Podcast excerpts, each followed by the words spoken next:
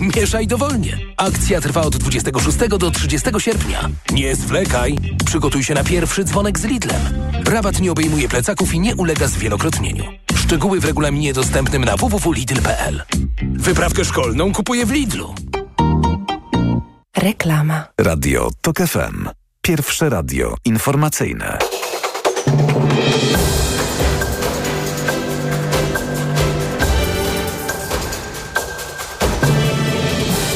15.40 Marcin Grzebielucha. Trzech pilotów ukraińskich zginęło na skutek zderzenia się w locie dwóch samolotów szkolno-treningowych L-39 w obwodzie żytomierskim na zachodzie Ukrainy. Do zdarzenia doszło wczoraj. Wstępnie zakwalifikowano je jako złamanie zasad lotów lub, lub przygotowań do nich.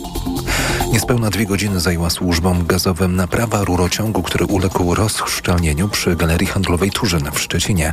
Awaria została usunięta, strażacy wrócili do jednostek. Na miejscu pozostało jeszcze pogotowie gazowe. Magdalena Fręch jako pierwsza spośród polskich tenisistek rozpocznie w poniedziałek rywalizację w wielkoszlemowym US Open. Jej spotkanie z Amerykanką Emmą Navarro zaplanowano na 17 czasu polskiego. A więcej informacji już o 16. Radio TOK FM. Pierwsze radio informacyjne. Twój problem, moja sprawa. Anna Gmiterek-Zabłocka, witam wszystkich. To jest druga część programu Twój problem, moja sprawa. Proszę Państwa, w moim programie dość regularnie wracam do tematyki związanej ze spektrum autyzmu, ponieważ w społeczeństwie wciąż pokutują stereotypy na ten temat. Nie znamy autyzmu, a niejednokrotnie się go także boimy. I właśnie na rozmowę na temat spektrum teraz zapraszam rozmowę z samorzecznikami, którzy walczą, by zmienić nasze myślenie o autyzmie. Twój problem, moja sprawa. Proszę Państwa, dwóch panów jest w tej chwili w studiu TOK FM w Warszawie. Pan Dominik Czubkowski, pracownik Centrum Nauki Kopernika, jednocześnie osoba w spektrum autyzmu. Dzień dobry, panie Dominiku. Dzień dobry. No i jest z nami również pan Łukasz Majek, który był już moim gościem. Obaj panowie reprezentują grupę samorzeczników autyzmiennicy. O tej grupie rozmawialiśmy, o tej jej, jej działaniach już na naszej antenie, natomiast te rozmowy niejako będziemy kontynuować. Mamy pana Dominika również dzisiaj. country No i właśnie, panie Dominiku, w społeczeństwie jest taki stereotyp, że osoby w spektrum to są osoby, które absolutnie nigdzie nie pracują, najczęściej siedzą w domach, tak, i patrzą się w telewizor, a przecież wiemy wszyscy, którzy siedzą w temacie spektrum autyzmu, że to kompletna nieprawda, bo osoby są bardzo różnorodne, bardzo różne i są wśród nich również pracownicy wielu instytucji, tak naprawdę bardzo, bardzo, bardzo wielu. Jak to się stało, że pan trafił do Centrum Nauki Kopernik? Jakie ma pan wykształcenie? Jak to było w szkole? Tak, do Centrum Nauki Kopernik trafiłem ze sprawą Fundacji Centrum Dzwoni, którą też poleciłem także Łukaszowi. I to jest druga praca, którą mi zaproponowali. Pierwszą pracą była praca na, w hurtowni Słodycy. Tam jednak nie czułem się lepiej, zrezygnowałem z tej pracy. Też stwierdziłem właśnie fun tej fundacji, że tam się nie czuję i wolałbym coś innego zrobić. Po miesiącu się do mnie odezwali, że właśnie zawiązali współpracę z Centrum Nauki Kopernik i będą chcieli zatrudnić dwie osoby właśnie, które są podopiecznymi fundacji. Stanowisko nazywa się młodszy specjalista opiekun gości. Poza tym, że zajmuję się gośćmi na wystawie, otwieram i zamykam wystawę, sprawdzam stan techniczny eksponatów. Na początku nie spodziewałem się, że to będzie miejsce, które odwiedza mm, dziennie ponad 4000 osób i jest bardzo duże zagęszczenie, zwłaszcza w ciągu tygodnia, kiedy są grupy szkolne i wycieczki. To bywa trudne? To bywa trudne, bo jest rzeczywiście bardzo głośno na wystawach, jest bardzo gęsto i e, czasami ciężko się odnaleźć nawet grupą szkolnym. Po dłuższym czasie zacząłem się już przyzwyczaić, ja już tego aż tak bardzo nie czuję, choć teraz pod koniec wakacji zrobiło się grup trochę więcej, więc wszyscy właściwie na wystawach się bardzo męczymy, zwiedzający również. No i też temperatury nam teraz do, e, doskwierają. Jakie sytuacje się pojawiają? Z czym pan się mierzy tam w trakcie tej swojej pracy w Centrum Nauki Kopernik? Oprócz tego, że z upałem i z tym hałasem. Musimy sprawdzać, czy eksponaty w ciągu dnia nadal są sprawne, czy niczego nie brakuje z takich y, rzeczy przy eksponatach, które są zużywalne, jak długopisy, papier. Czy te zwiedzające się dobrze czują y, po prostu? Po Bywa pro... tak, że musi pan na przykład zejść z wystawy i nie wiem, pójść przez chwilę, odpocząć, odreagować, bo, bo gdzieś tam nie jest w stanie pan już tego na przykład natłoku głośności wytrzymać? Zdarzały się takie rzeczy, teraz jest trochę mniej. Teraz e, działamy troch, trochę w innym trybie, żeby dostosować się do e, liczby gości i do upału, więc e, wszyscy jesteśmy w stanie wytr- na razie wytrzymać. Pracodawca, szefowie rozumieją, że jest pan osobą w spektrum? Tak, tak. Bardzo zostało wiele rzeczy przygotowanych pod tym względem. Też uruchomione zostało, e, e, odkąd pracuję w Koperniku ciche godziny. E, pracujemy nad zor- zorganizowaniem e, pokoju wyciszenia. Mamy także słuchawki, więc po prostu coraz bardziej się otwieramy na różne tematy dostępności. To jest tylko jedna, jedna rzecz z tego wszystkiego, co robi Kopernik. Ale to też takie ważne, co pan mówi, bo ja sobie wyobrażam, że do Centrum Nauki Kopernik trafiają też dzieci czy młodzież w spektrum i myślę, że tego typu rzeczy, o których pan tutaj mówi, czy na przykład pokój wyciszeń, czy te ciche godziny y, są dla nich ważne. Czy tak, sam w pracy często bardzo widzę osoby w spektrum, więc widzę po prostu, że ludzie czują po prostu, że to jest takie miejsce, gdzie mogą przyjść. Też y, widzę po tym, że ludzie, ci, którzy rzeczywiście potrzebują, y, wiedzą, że mamy właśnie ciche godziny każdą pierwszą środę miesiąca i rzeczywiście przychodzą nawet jeszcze przed tym, jak się zaczną, bo są od godziny 13 do samego końca dnia. A to jest ważne, bo wtedy nie ma hałasu. Tak, wtedy jest ogólnie zmniejszony limit na wystawach, jest o wiele mniej ludzi. Wy- wyłączamy lub wyciszamy część eksponatów, które są głośne, odgradzamy eksponaty stroboskopowe. Panie Łukaszu, to teraz do pana jeszcze w kontekście pracy. Ja wiem, że pan pracuje pan z wieloma samorzecznikami, działacie w grupie. E, No i właśnie, jak pan obserwuje, podejście firm, pracodawców do osób w spektrum się zmienia? Tak, rzeczywiście, no. Ja trafiłem do tej fundacji Centrum Dzwoni, no na razie jestem gdzieś na początku tej, tej drogi. Zauważyłem, że ta fundacja jest taka bardzo otwarta, y, jeśli chodzi o osoby nie tylko w spektrum, ale w ogóle z różnymi niepełnosprawnościami. Otwarta jest po prostu na takie właśnie wsparcie, na, na dostosowanie y, miejsc y, i warunków pracy. Także rzeczywiście zauważyłem, że no bo gdzieś tam długo się z tym mierzyłem, żeby podjąć ten krok, żeby tak, żeby spróbować też, też y, co, coś, coś, coś w kierunku pracy robić. Y, No i mam nadzieję, że, że właśnie coś, coś z tego fajnego wyjdzie. Gdzieś na razie się spełniam właśnie też w tym samorzecznictwie. Y, No ale mam nadzieję, że, że też jakąś fajną pracę y, kiedyś mi się uda zdobyć. Pytam o to też w tym kontekście, że widziałam ostatnio taki raport, który e, pojawił się na stronie Forum Odpowiedzialnego Biznesu, dotyczący tego, w jaki sposób firmy, instytucje, urzędy mogą się dostosowywać do potrzeb e, osób w spektrum autyzmu, czy na przykład z ADHD, e, dostosowywać w, sensie tej dostępności, prawda? Czyli e, na przykład, e, kiedy pracownik jest osobą w spektrum, żeby nie musiał pracować, nie wiem, w open space, czyli w tej takiej ogromnej przestrzeni, czy tylko żeby miał gdzieś biurko w zupełnie innym miejscu, żeby czuł się komfortowo, żeby mógł pracować w tych słuchawkach wyciszających, y, tych takich, mm, albo żeby miał odpowiednie światło, tak, żeby to światło mu nie przeszkadzało, bo wiemy, że ten bodziec związany ze światłem też bywa uciążliwy dla części osób w spektrum. Panie Dominiku, czy y, w Pana przypadku, bo Pan mówił, że wcześniej pracował w hurtowni, ta praca bardzo się różniła od tej, którą Pan teraz wykonuje w kontekście właśnie takiej dostępności i potrzeb osób w spektrum autyzmu? Szczerze mówiąc, nie, ja nie za bardzo pamiętam, żeby były tam jakieś, jeśli chodzi o jakieś takie coś dostępności. Na samej hali wszyscy osoby, osoby, które tam pracowały, były z jakimiś orzeczeniami, więc no, ja za bardzo nie widziałem jakiejś dostępności. Nie różniło się od czego, czego się spodziewałem. Pracowaliśmy po 7 godzin, ale tej pracy właściwie nie było za bardzo, więc... A było nas bardzo dużo na, e, na hali. W tej chwili y, czuje się Pan takim zaopiekowanym pracownikiem? Tak, teraz czuję się bardzo zaopiekowany, mam bezpośredni kontakt z naszą e, osobą odpowiedzialną za dostępność k- e, na wys, wystaw, więc jest według mnie bardzo okej. Też sam konsultowałem wiele, wiele rzeczy przy cichych godzinach, przy cichym pokoju, jak uda nam się go wreszcie zrobić i e, takiej codziennej pracy. No właśnie, bo ja też wiem, że wy jako autyzmiennicy y, odwiedzacie muzeo, pra, muzea, prawda? Panie Łukaszu, mówił pan mi że, również, że jest pracownik w Muzeum Narodowym bodajże. E, tak, tak, ale też ostatnio właśnie testowaliśmy dostępność Pałacu w Wilanowie, tak, dos, pod kątem właśnie osób spektrum, czy też ogólnie osób z niepełnosprawnościami. Mieliśmy tam okazję właśnie sprawdzić e, tę tą dostępność, no i przekazać e, swoje uwagi, co można poprawić, co można zmienić.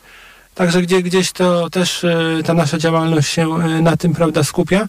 No i też tutaj kolega Dominik zorganizował też takie szkolenia w Centrum Kopernika dla, dla pracowników i już były takie szkolenia, dwa przeprowadzane w ubiegłym roku właśnie dla, dla pracowników. No to powiedzmy, panie Dominiku, jak to u pana się zaczęło z tym spektrum autyzmu? W którym momencie życia pan się e, dowiedział, czyli dostał diagnozę? Czy już jako osoba dorosła, czy jeszcze, jeszcze w szkole? Czy to było jeszcze w szkole? Miałem wtedy 13 lat, byłem w gimnazjum i dostaliśmy po prostu odpowiedź y, o terminie wizyty, właśnie przypomnieniu termin, terminu wizyty na Sobieskiego w Instytucie Psychologii i Neuro, Neurologii, że właśnie mamy wizytę i że będą mnie diagnozować.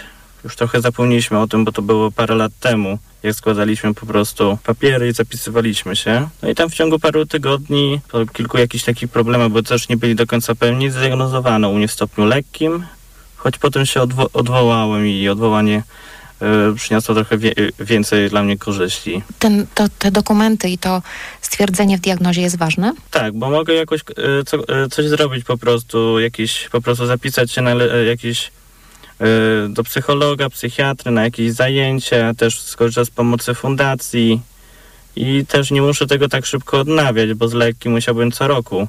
Y, musieliby sprawdzać, czy nadal jestem osobą spektrum. Tak, to są te absurdy, które rzeczywiście wiele osób e, się mierzy z tym właśnie przedłużaniem, e, przedłużaniem e, orzeczeń E, i, i, no i no jest to jeszcze bardzo taki, można powiedzieć, e, temat rzeka, tak, żeby właśnie to tak poprawić tą, tą diagnostykę i, i, te, i te wydawanie tych orzeczeń. Tak, właśnie kolega, który z nami nie był, to już zrezygnował, bo stwierdził, że co roku nie ma sił po prostu tego odnawiać. Tak, przechodzić przez te komisje, stres, stres i odwołania, no to jest y, udowadniać, tak, że nadal, y, że, to, że to spektrum nie mija, tak, że to, to jest coś, co jest y, przez całe życie.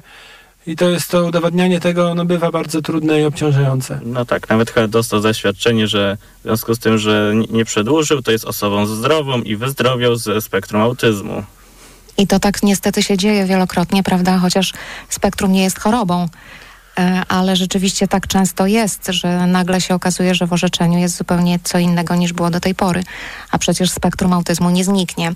E, Powiedzmy jeszcze, drodzy panowie, e, bo widzę, że ta wasza grupa autyzmiennicy jest grupą bardzo prężnie działającą. Organizujecie wspól- wspólne wyjścia, wypady, spotykacie się, mówiąc krótko, tak prywatnie, czyli sporo chyba wam to daje. Tak naprawdę autyzmiennicy, no to jest jakaś działalność samorzecznicza, ale wszystko zaczęło się właśnie od inicjatywy społecznej Events, którą stworzył y, nasz kolega.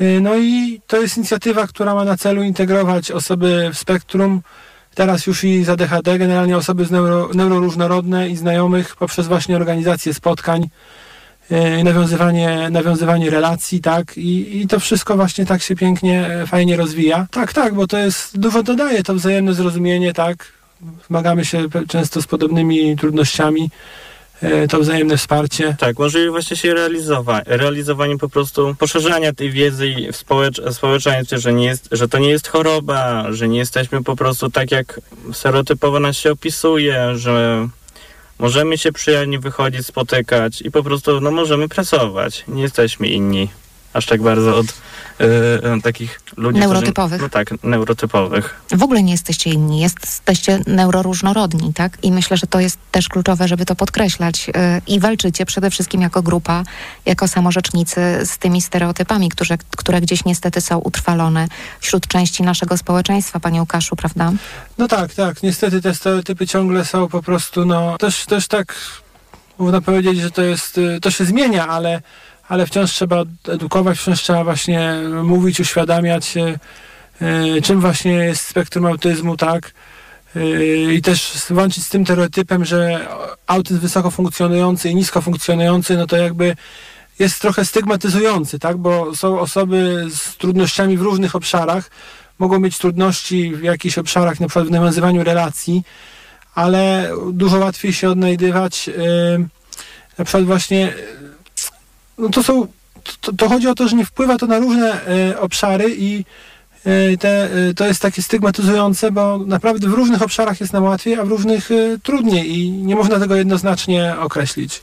Tak, właśnie my, sam, my sami nie patrzymy na osoby, które po prostu mają głębszy po prostu ten stopień y, spektrum.